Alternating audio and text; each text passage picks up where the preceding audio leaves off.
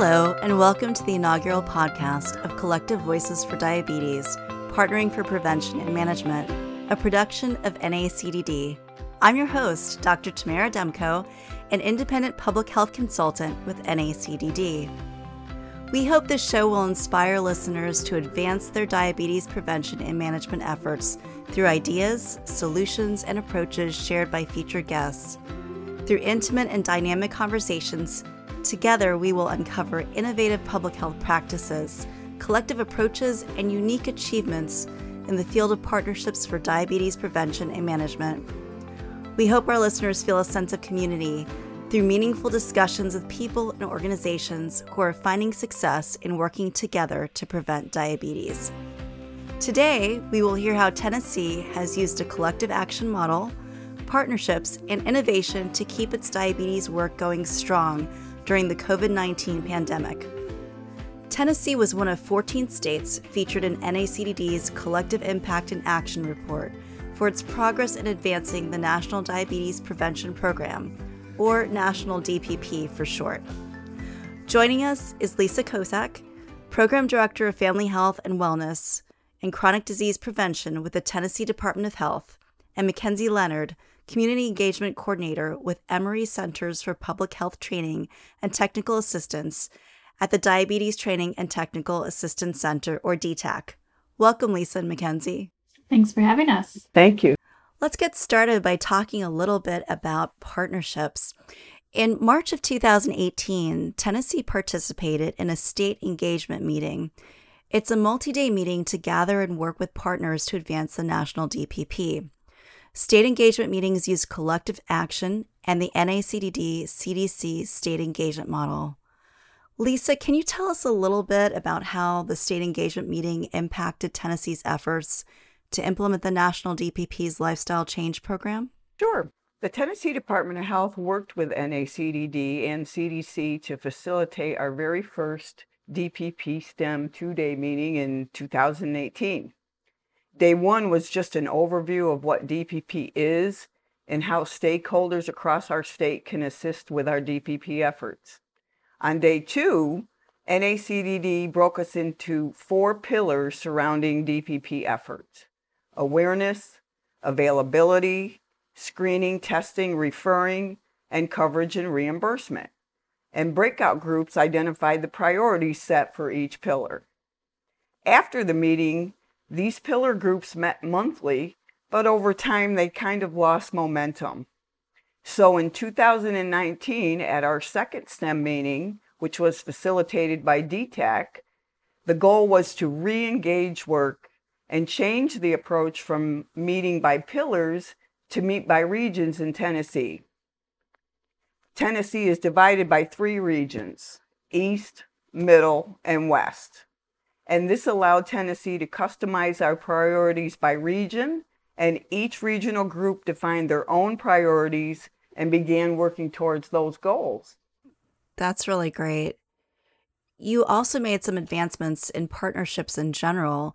The NACDD 2020 Collective Impact and Action Report says that you engaged or strengthened relationships with about 40 partners uh, through the state engagement model and state engagement meeting. Can you tell us a little bit about those key partners who played a role in moving your action plan forward? Absolutely. UT Extension is providing DPP in the East region and is wanting to expand their DPP into other counties. Our county health departments are now setting to offer the DPP program. Some of our universities are promoting DPP to non traditional providers like registered dietitians and dental hygienists, and they also plan to educate medical students on the DPP.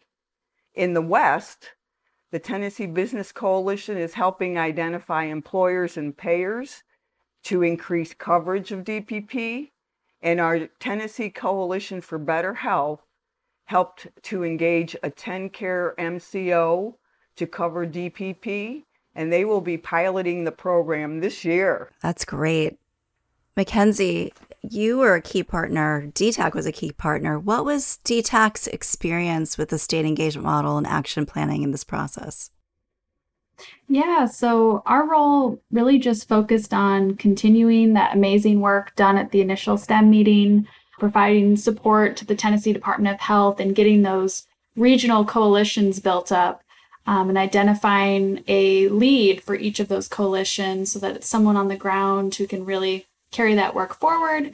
And then scheduling monthly meetings with the coalitions, kind of building the uh, membership for each of those coalitions. So looking to see in the state who attended the STEM meeting, would, who would want to be a part of these coalitions, and then who are some other untapped partners that weren't involved at the STEM but might be great to bring in.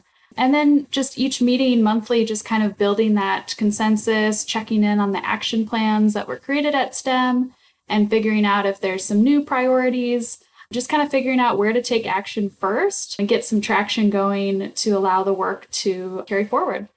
It sounds like a lot of important work was done with action planning and partnership engagement. Lisa mentioned this before, but I wanted to get your perspective on it too, Mackenzie. So it sounds like in June of 2019, this major decision was made to divide Tennessee state into its national DPP action plan regions, the three grand regions, West, Middle, and East. This sounds like a really unique idea. How did it come about? Well, essentially, during kind of an open forum and discussion, we started to hear from the STEM partners that, hey, you know, the pillars are great, but we think it might be more valuable to split up in our regions because we're already kind of geographically uh, split up that way in the state.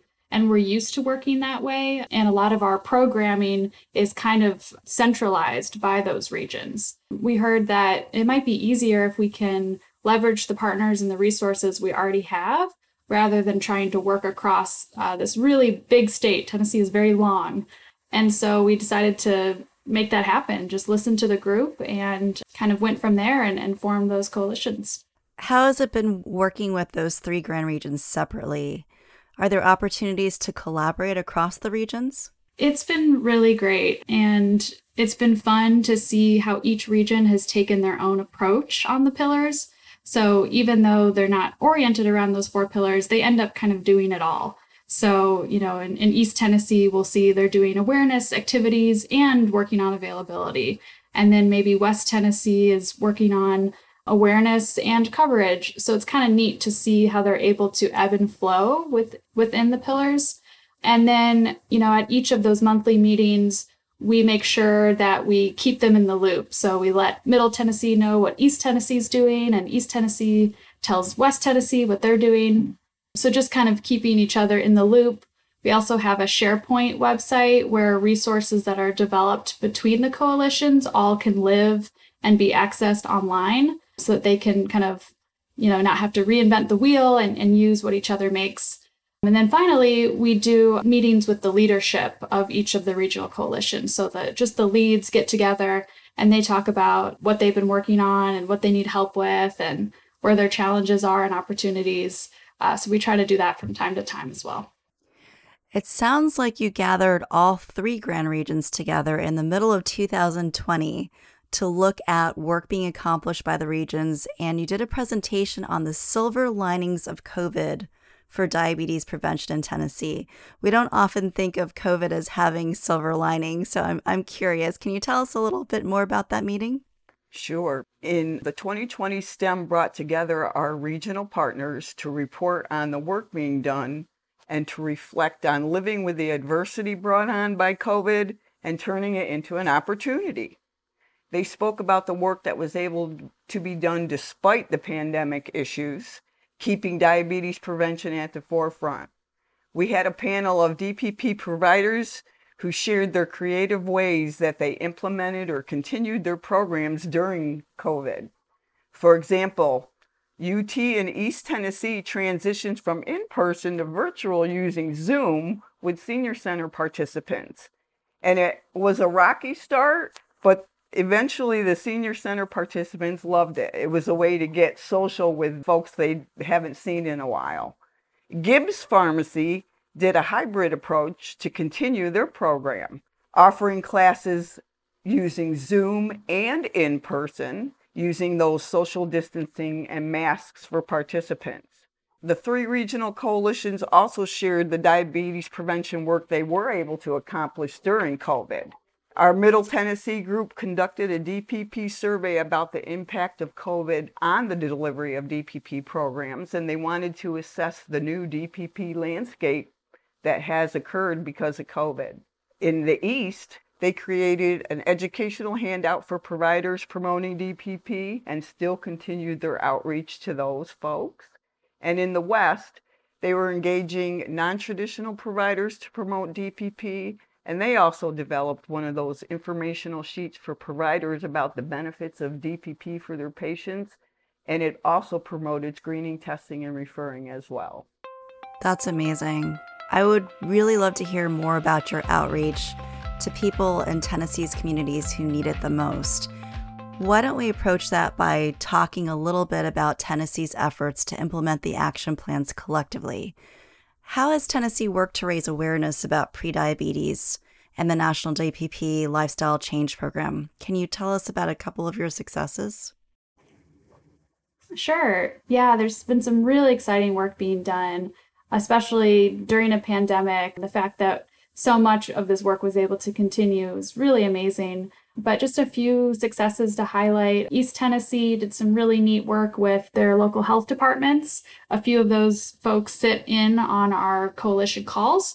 And so uh, we were kind of asking, is there any way we can get the word out about prediabetes, especially during COVID? And one of our members said, Yeah, I can get our health department to put it up on our digital marquee in front of the building, and it'll say, Know your risk for prediabetes and then also offered to put up a sandwich board at their COVID testing site so that people could get the link for the prediabetes risk quiz. So that was really a, a creative way to kind of spread that awareness. I think similarly, like increasing the availability of the program, we've had a lot of kind of instances where we've been reaching out to the DPP sites in Tennessee and saying, you know, hey, how's your DPP going? How have you reacted and, and shifted and pivoted during COVID?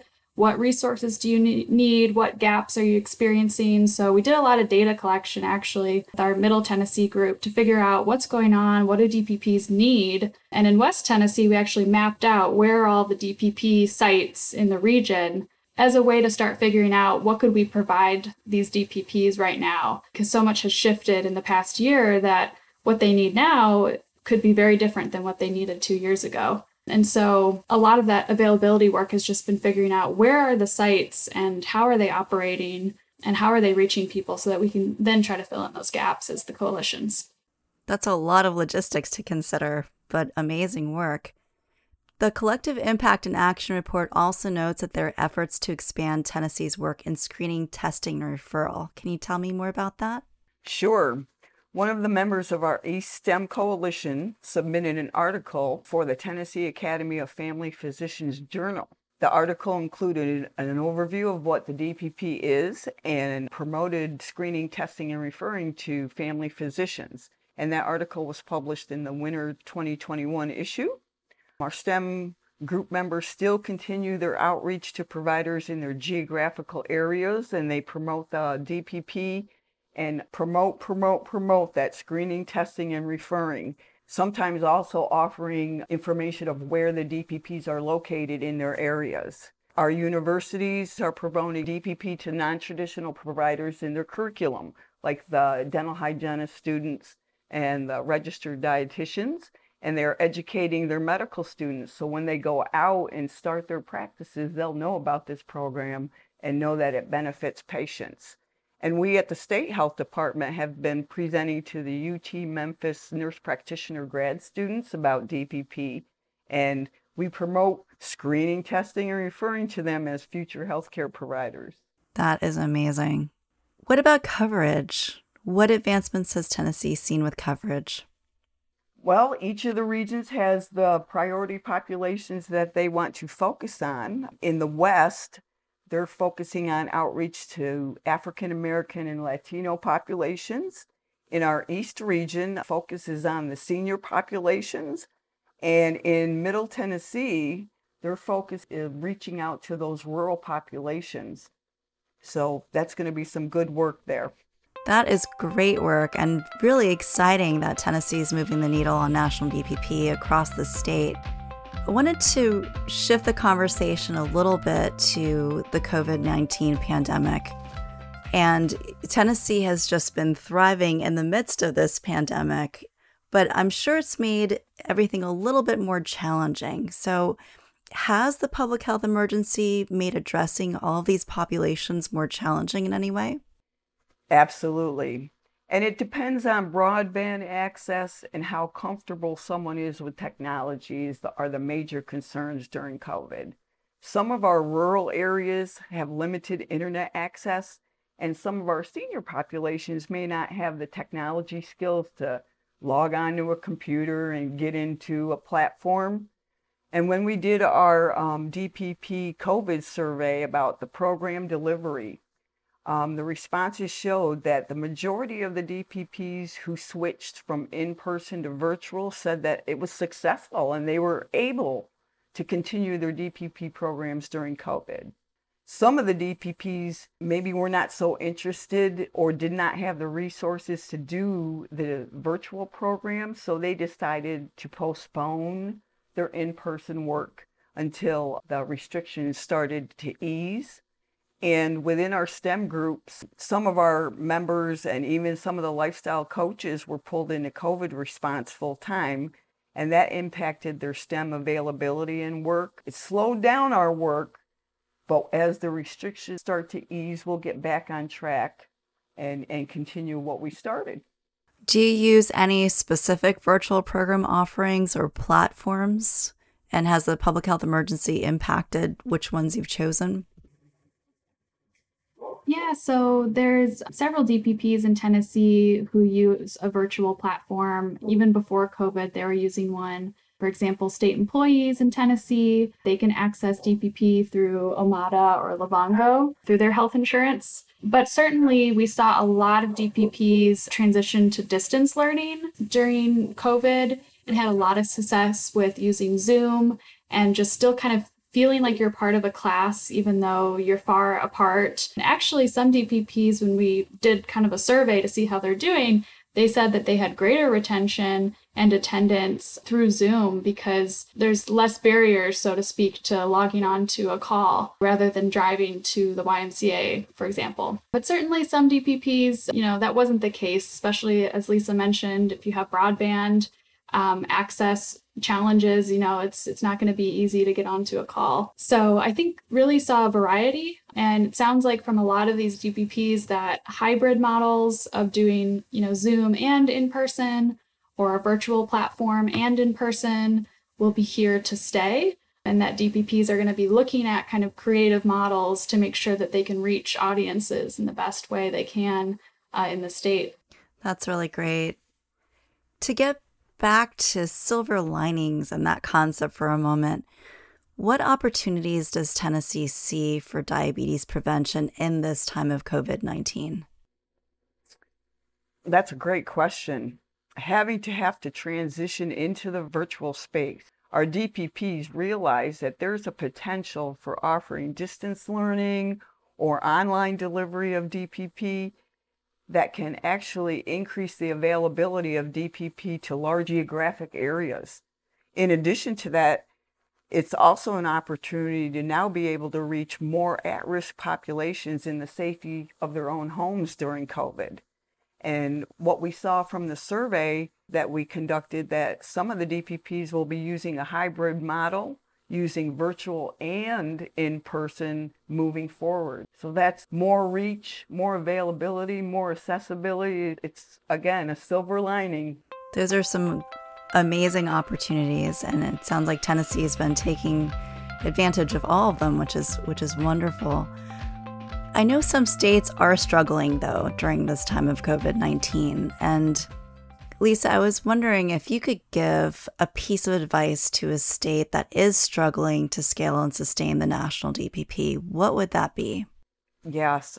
If you feel like you're struggling, find partners to divide and conquer the work that needs to be done. When we lost momentum, we hosted another STEM meeting. We re energized our stakeholders.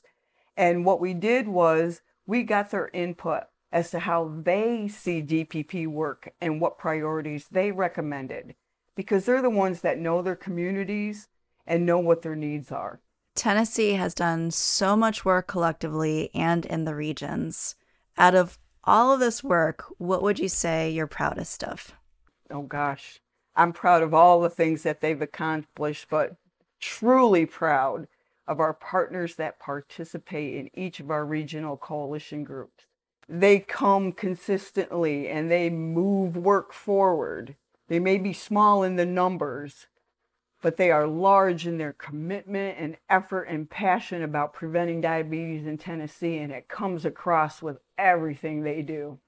That is truly a great accomplishment. On this podcast, we're looking for ways that our listeners can apply what they're hearing in their own states and situations. If you could give one piece of advice to other states based on your success of advancing the national DPP, what would that be? Mackenzie, let's start with you. I'd say celebrate and focus on the small wins because the small wins lead to those big wins. And this STEM work is big. It takes a lot of efforts and time to make it happen. And it's always that chicken or the egg. You're trying to figure out, well, should we increase the number of DPPs we have, or do we need to do more screening and referrals to the current DPPs we have? And how do we all the while make sure that this program is sustainable and affordable to people? So it's that constant tug and pull of trying to figure out where to focus, what to work on. But when you do make a little progress in one area, it opens up so many more opportunities and if you just keep sticking with it and and trying different things and reshifting and and flipping things up on its side to try something new i think that really can make the difference. So stick with it and i would just say that it's it's really worth it. Thank you. Lisa how about you? Yes i have two pieces of advice. For your coalition work and your work groups having a strong lead is key to get the work done and the activities moving forward. And number two is just realize that priorities can change based on circumstances. And we saw that with COVID. So as the circumstances change, just remember go with it, move with it, and keep your work moving forward. Those are amazing pieces of advice. Small steps, big impact, leadership, flexibility, those are all ideas to really take to heart. And for our listeners, they can be applied in your state and local communities to help advance the national DPP, prevent diabetes, and address prediabetes. Well, that's all the time we have today. Thank you so much to our special guest, Lisa Kocak from the Tennessee Department of Health and Mackenzie Leonard from DTAC, who shared with us their amazing work in diabetes prevention achieved through engaged partners and collective action. We really appreciate all of our listeners who took 30 minutes out of their day to listen to this pilot series episode of the Collective Voices for Diabetes Partnering for Prevention and Management podcast. Do you think that verbal storytelling is an effective way for NACDD to support state diabetes prevention and management efforts? If you found value in listening to these stories from Tennessee, please let us know by liking or sharing the episode on SoundCloud, LinkedIn, Facebook, or Twitter. You can also send us a quick note at nacdd.diabetes at chronicdisease.org. Hearing from you will help us determine if podcasting is a valuable method for showcasing diabetes prevention and management efforts on a national scale. Find show notes with links and more information from our conversation with Lisa and Mackenzie at www.chronicdisease.org backslash diabetes. Join us next time for another pilot series episode of Collective Voices for Diabetes, Partnering for Prevention and Management, a production of NACDD. We will continue Tennessee's story and hear from the three grand regions. I'm your host, Dr. Tamara Demko, signing off for now. By partnering and using our voices collectively, we can prevent and manage type 2 diabetes.